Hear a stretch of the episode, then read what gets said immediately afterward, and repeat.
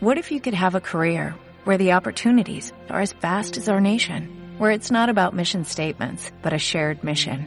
At U.S. Customs and Border Protection, we go beyond to protect more than borders, from ship to shore, air to ground, cities to local communities. CBP agents and officers are keeping people safe. Join U.S. Customs and Border Protection and go beyond for something far greater than yourself. Learn more at cbp.gov/careers.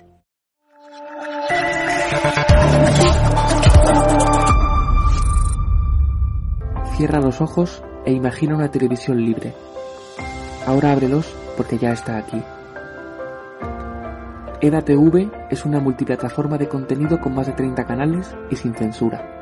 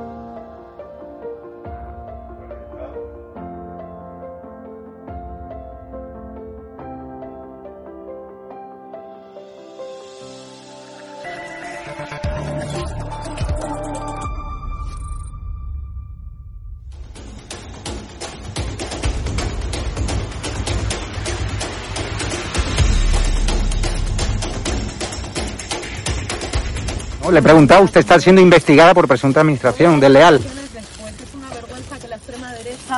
¿Quién es la extrema derecha? ¿Los que contratan, los que tienen alpirracas en su puerta a un delincuente? ¿Los que tienen alpirracas a un delincuente en su casa?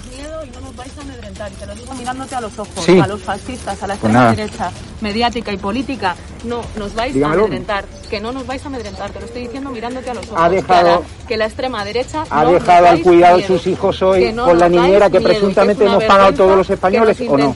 amedrentar a la gente ¿Ha dejado hoy a sus hijos o al pirracas, al delincuente que tenéis en la puerta que al pagar? Que no, ¿O a su hermano que fue detenido Ni por apalear, por agredir a la policía en Vallecas? ¿O a su hermano? Venga. Señora ministra. Venga, valiente. No, valiente no. Venga, valiente. O sea, es una vergüenza que los españoles paguemos a su niñera. Es una vergüenza.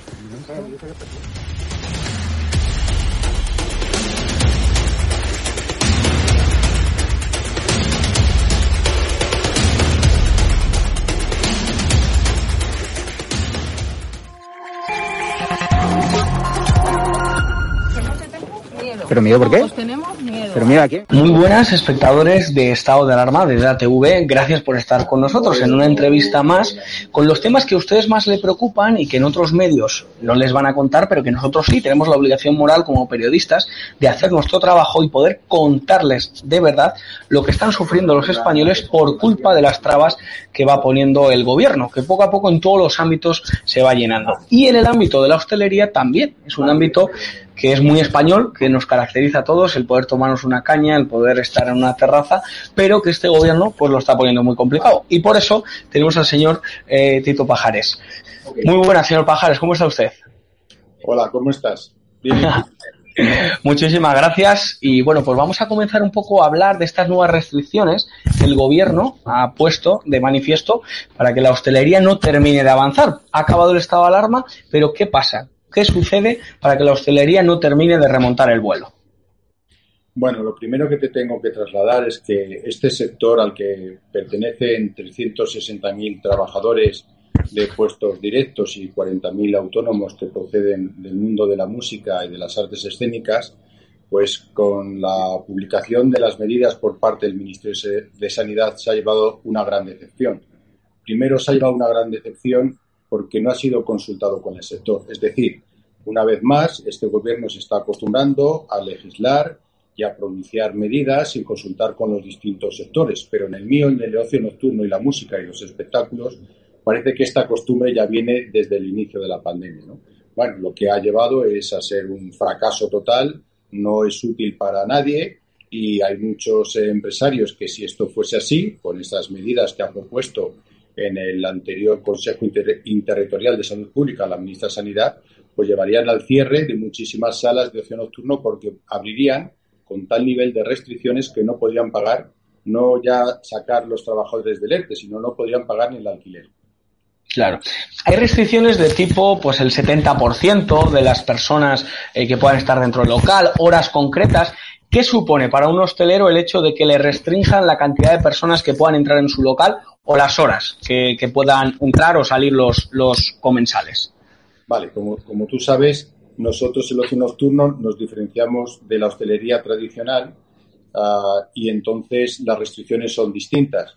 Para que te hagas una idea, en el ocio nocturno, por ejemplo, cuando nos dicen que en determinados niveles nosotros tenemos que cerrar, como bien conoces, a las 2 de la mañana, si la hostelería tradicional tiene que cerrar a la 1 y a las 2 de la mañana tenemos que cerrar nosotros, no tiene mucho sentido. Al final, si tú estás con tus amigos o con unas parejas, unos matrimonios en un restaurante tomándote un café y una copa de vino, levantarte pues a eso de las 12 de la noche de una mesa o a la una o a las doce y media para tener que desplazarte a una sala de fiestas o a una sala de música en vivo para tener que estar solamente hasta las dos, pues evidentemente nos hacen inviables nuestra actividad.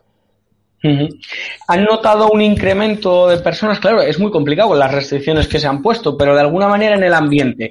Eh, ¿Las personas creen que tienen ganas de volver a, pues eso, a salir de fiesta, a recordar esos momentos antes del, del COVID?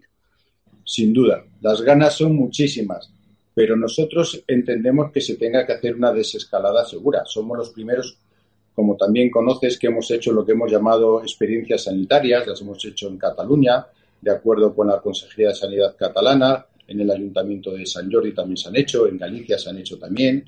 Bueno, en, aquellos eh, eh, se han hecho este, conciertos de música en vivo para mil, para cinco mil personas, incluso con varios locales en la misma calle y bueno, con un, protocolo sanitario eh, mínimo en el cual estaba el registro sanitario con nombre y teléfono, estaba una, PCR negativa, un test de antígenos negativa, eh, las pistas de baile cerradas, pero con mesas de 4 y de 6 en el interior. Y bueno, no ha habido ningún contagio después de 21 días, con lo cual nosotros entendemos que eso se puede trasladar a todo el territorio nacional. También este, el fracaso de la ministra de, Sanidad conlleva, ante nuestro sector de ocio nocturno, conlleva que no ha tenido en cuenta la temporalidad. Es decir, no es lo mismo para una sala eh, estar en la costa Baleares, Canarias, la costa andaluza, eh, Galicia, que para una sala de interior, donde la temporada de verano para ellos, que ya será la segunda que perderían, como es en el caso Baleares, etcétera, etcétera, pues eh, no lo ha tenido en cuenta. Y no ha tenido en cuenta tampoco que hay otras salas, otras comunidades autónomas que son de interior y cuya temporalidad, su, su temporada de invierno, como es el caso de Madrid, Castilla-León o Castilla-La Mancha, está terminando ahora en junio mediados de julio.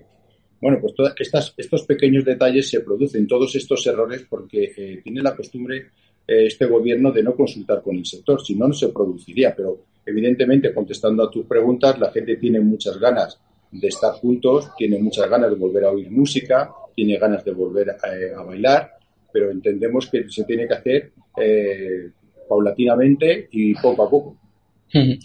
El señor Simón ha dado a entender como que, bueno, las mascarillas van a durar pues entre un mes, mes y medio, que fiarse del señor Simón ya dijo que iba a haber uno o dos contagios. Y fijaos la que se preparó.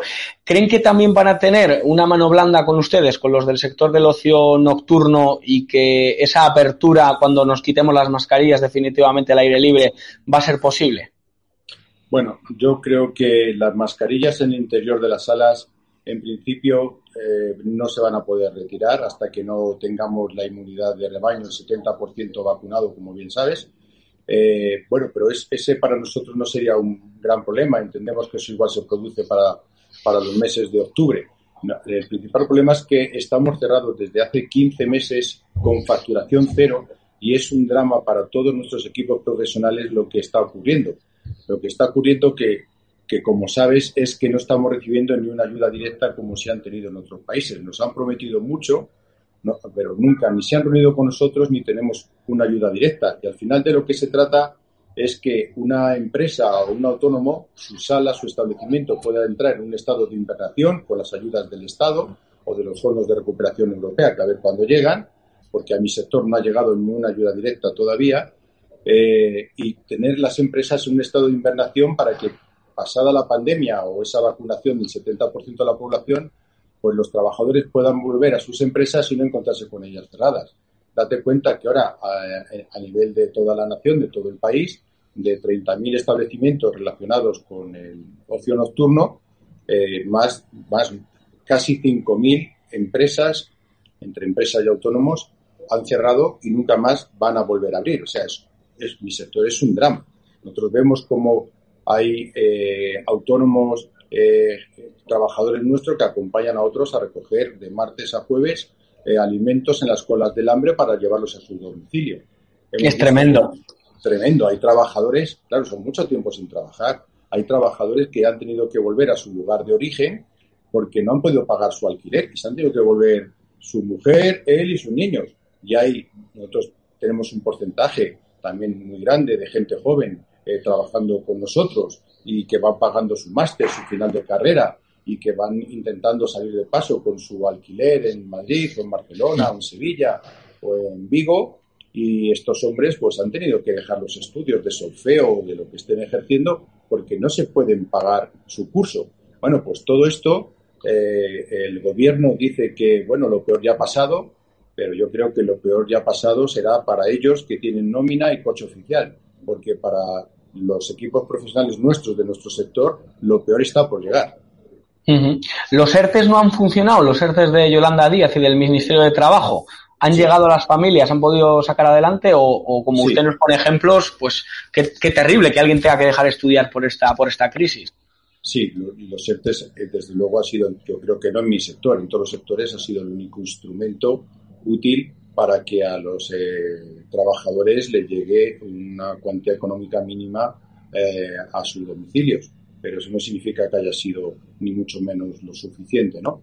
Entonces, pues bueno, nosotros lo que queremos es que cuanto antes se establezca mañana, creo que se hay una, una nueva reunión inter, interterritorial de, eh, de la salud pública, en la cual parece que la ministra va a dar un paso atrás y va a intentar consensuar con todas las comunidades autónomas otro tipo de reapertura, ¿no?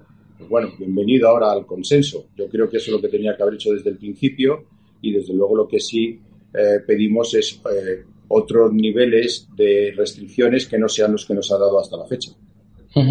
Eh, eso le quería preguntar, porque mañana se produce esa reunión, pero con usted a nivel personal, como representante del ocio nocturno, ¿alguien se ha reunido del gobierno? ¿Alguien ha querido escuchar la realidad que le sucede? Bueno, yo creo, ni conmigo, hubo una reunión hace, yo creo que 10 meses con el secretario de Estado de Turismo, que ha sido el único representante que en su día eh, se reunió con nosotros y ya nos dijo que en sus manos no estaba y no podía hacer absolutamente nada Después de esa reunión, única reunión con el Gobierno, se han enviado cartas a la ministra de Economía, a la ministra de Turismo y al Trabajo y al presidente del Gobierno, a Moncloa también, y, más, de más de dos ocasiones, todas por escrito, y nunca se han reunido con nosotros para obtener ni siquiera la sensibilidad de un sector ¿no? que está tan dañado. Pero es que ni siquiera en redes sociales son capaces de, de hacer un guiño de solidaridad con, con nuestra gente, ¿no? Con la música, con el, con la música en vivo, con las salas de fiesta, etcétera, etcétera.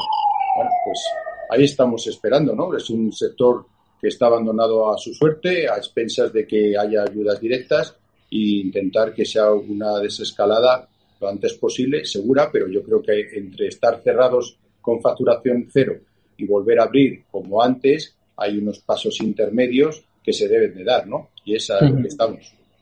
Fíjese que, que, son un gobierno que se llaman el de la cultura, ¿no? Que fueron famosos por lo de la ceja y apoyar a este, eso, pero le han dado una patada, porque claro, en la noche viven muchos músicos, no solo eh, hosteleros o personas que trabajan de camareros o este tipo de, sector, sino también de músicos, personas de la cultura. ¿Qué les traslada a esa gente que, que siempre ha sido de izquierdas o que se le asemeja a la izquierda, pero que ahora están viendo como esa misma izquierda les deja desamparados?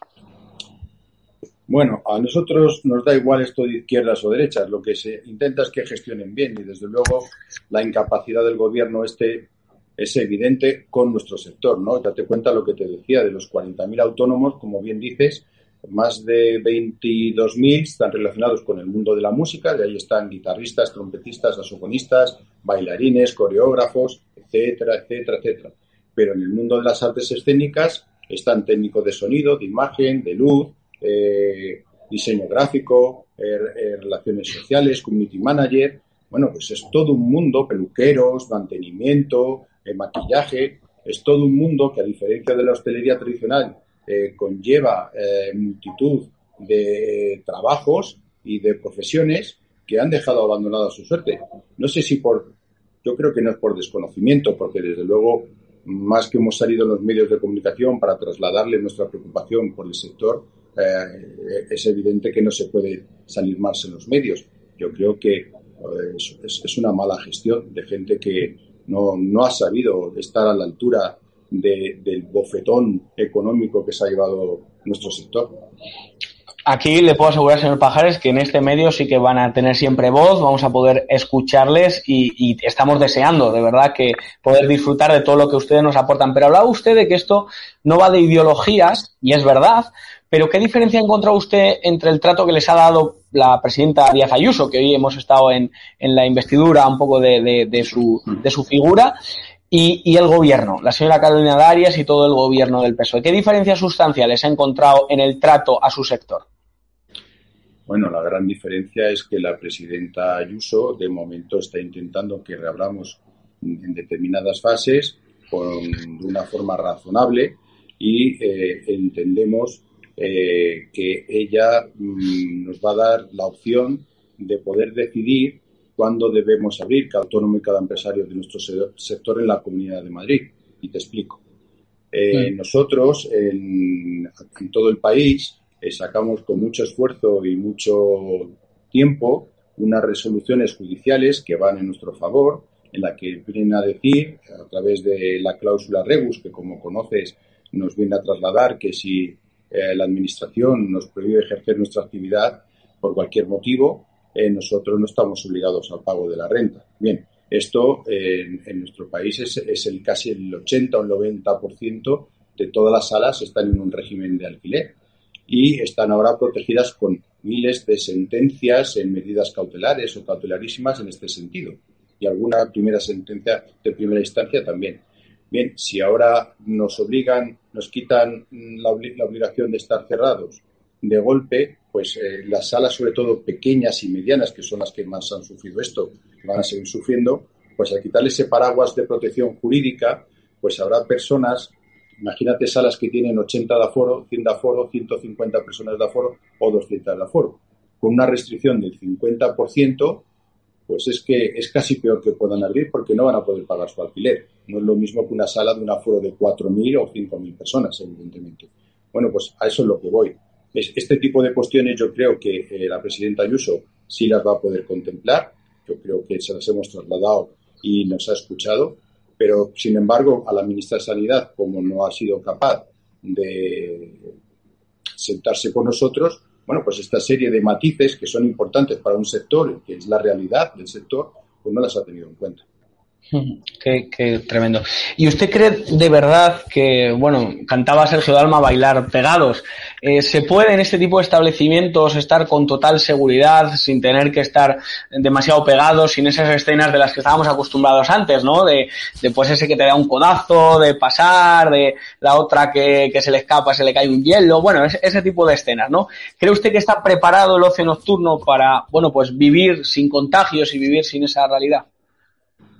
Sí, date cuenta que es un sector que es joven, pero es un sector muy maduro, es un sector muy responsable. Durante años hemos demostrado que el sector está en la vanguardia de toda Europa, somos los número uno.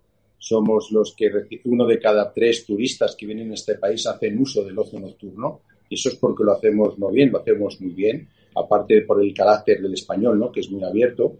Pero evidentemente yo creo que hay otras maneras en esa desescalada. En otros países lo que están haciendo, para lo que tú estás indicando, es si no hay pista de baile, si delimitan de alguna forma las mesas que cubren toda la sala, todos los espacios, incluida la pista de baile, con mesas, y entonces en torno a su mesa sí que permiten bailar. Es decir, tú no puedes cambiar de una mesa a otra, pero tú, sí puedes en tu mesa, en torno a tu mesa, bailar, ¿no? Bueno, pues esto, esto se está haciendo en otros países y bueno, pues, pues la gente se va, se va eh, digamos, acostumbrando a esta normalidad nueva de bailar y de hacer uso de relaciones sociales, pero lo más importante es que con eso evitamos lo que sí tenemos claro todos, la sociedad y los técnicos sanitarios, es que lo que estamos evitando con eso son los botellones, donde los contagios sí que son preocupantes, las fiestas ilegales, que son muy preocupantes por el número de contagios, hablamos de los pisos turísticos, o las fiestas en los propios domicilios, ¿no? donde la gente, pues, eh, pues un fin de semana se puede eh, reunir con un, mayor, un número elevado de personas y donde los contagios, evidentemente, van a ser eh, de un nivel muy grande. Bueno, mm. pues con todo eso vamos a intentar hacer un ocio nocturno responsable a través del ocio nocturno profesional, ¿no? Que es lo que solicitamos. Tenía razón Gabinete Galigari cuando decía no hay nada como el amor del calor de un bar, ¿no? Y, es verdad, y es verdad que tenían razón y, tenemos muchas ganas de ir a los karaokes, de cantar estas canciones, de pasar buenos ratos, de verdad que entramos en una monotonía que nos cuesta, nos cuesta el pensar que podemos volver a disfrutar, pero sí, se puede volver a disfrutar seguro. Y así quería acabar, eh, señor Pajares, que se despidiera de la audiencia de la sociedad española, pues con un mensaje, ¿no? De esperanza para el sector, para que, que es seguro el hecho de, de poder ir, salir y celebrar, y sobre todo que basta ya de ponerles trabas a un sector que lo ha pasado tan mal y que lo sigue pasando.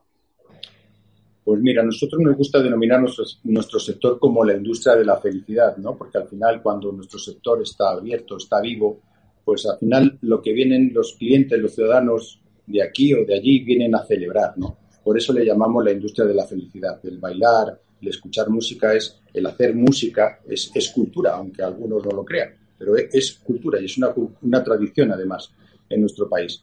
Bueno, el mensaje de esperanza es para todos aquellos eh, ciudadanos y equipos profesionales y trabajadores en el sentido que yo creo que estamos cerca de la vacunación, independientemente eh, de las restricciones que nos pongan, eh, los que se puedan salvar lo van a hacer lo mejor posible y intentaremos pelear con este gobierno para que las, y las comunidades autónomas para que las ayudas directas lleguen a los que más han sufrido, para que los trabajadores, cuando pase todo esto, encuentren sus salas y sus lugares de trabajo eh, con buena salud, por lo menos con la suficiente como para volver a trabajar. Pues muchísimas gracias, señor Pajares. Gracias en nombre de la audiencia, porque yo creo que lo que usted decía es de la felicidad. Muchos españoles, su historia de amor, ¿no? Cómo conocieron a su novia, eh, su primer beso, eh, la primera canción, eh, muchos de los recuerdos que tienen con amigos son en el ocio nocturno, ¿no? Y creo que ese mensaje hay que trasladarlo, que nos quedemos con ello y, y mandarle un mensaje de fuerza y de ánimo para usted y para todas las personas que forman parte y que nos hacen un poquito más felices en el día a día. Pues, Josué, te agradezco mucho que des eco a un sector tan necesitado y tan olvidado. Muchas gracias. Bueno, pues muchísimas gracias y a la audiencia decirle que les dejamos con el resto de la programación, que no se lo cuenten porque ya se lo contamos nosotros, aquí en el ATV. Muchísimas gracias.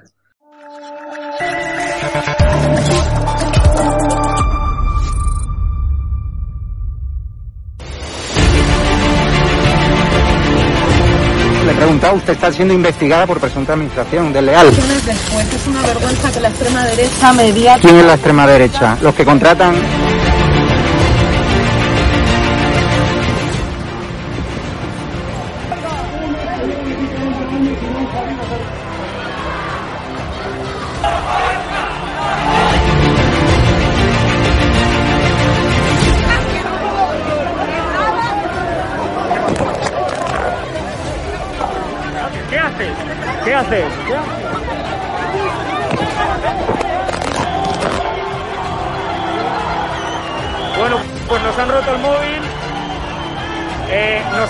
romper el móvil por detrás.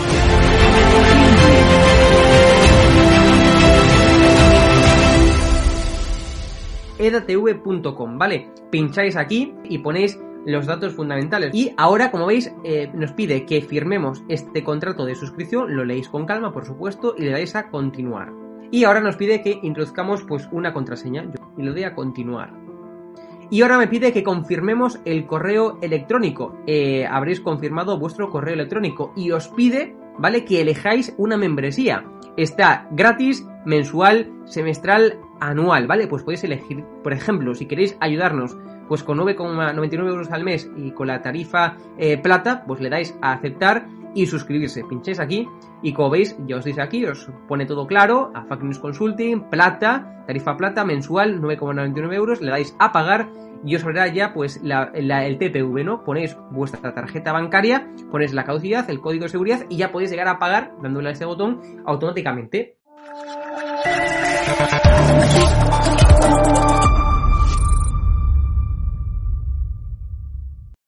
Every day, we rise, challenging ourselves to work for what we believe in. At U.S. Border Patrol, protecting our borders is more than a job, it's a calling. Agents answer the call, working together to keep our country and communities safe.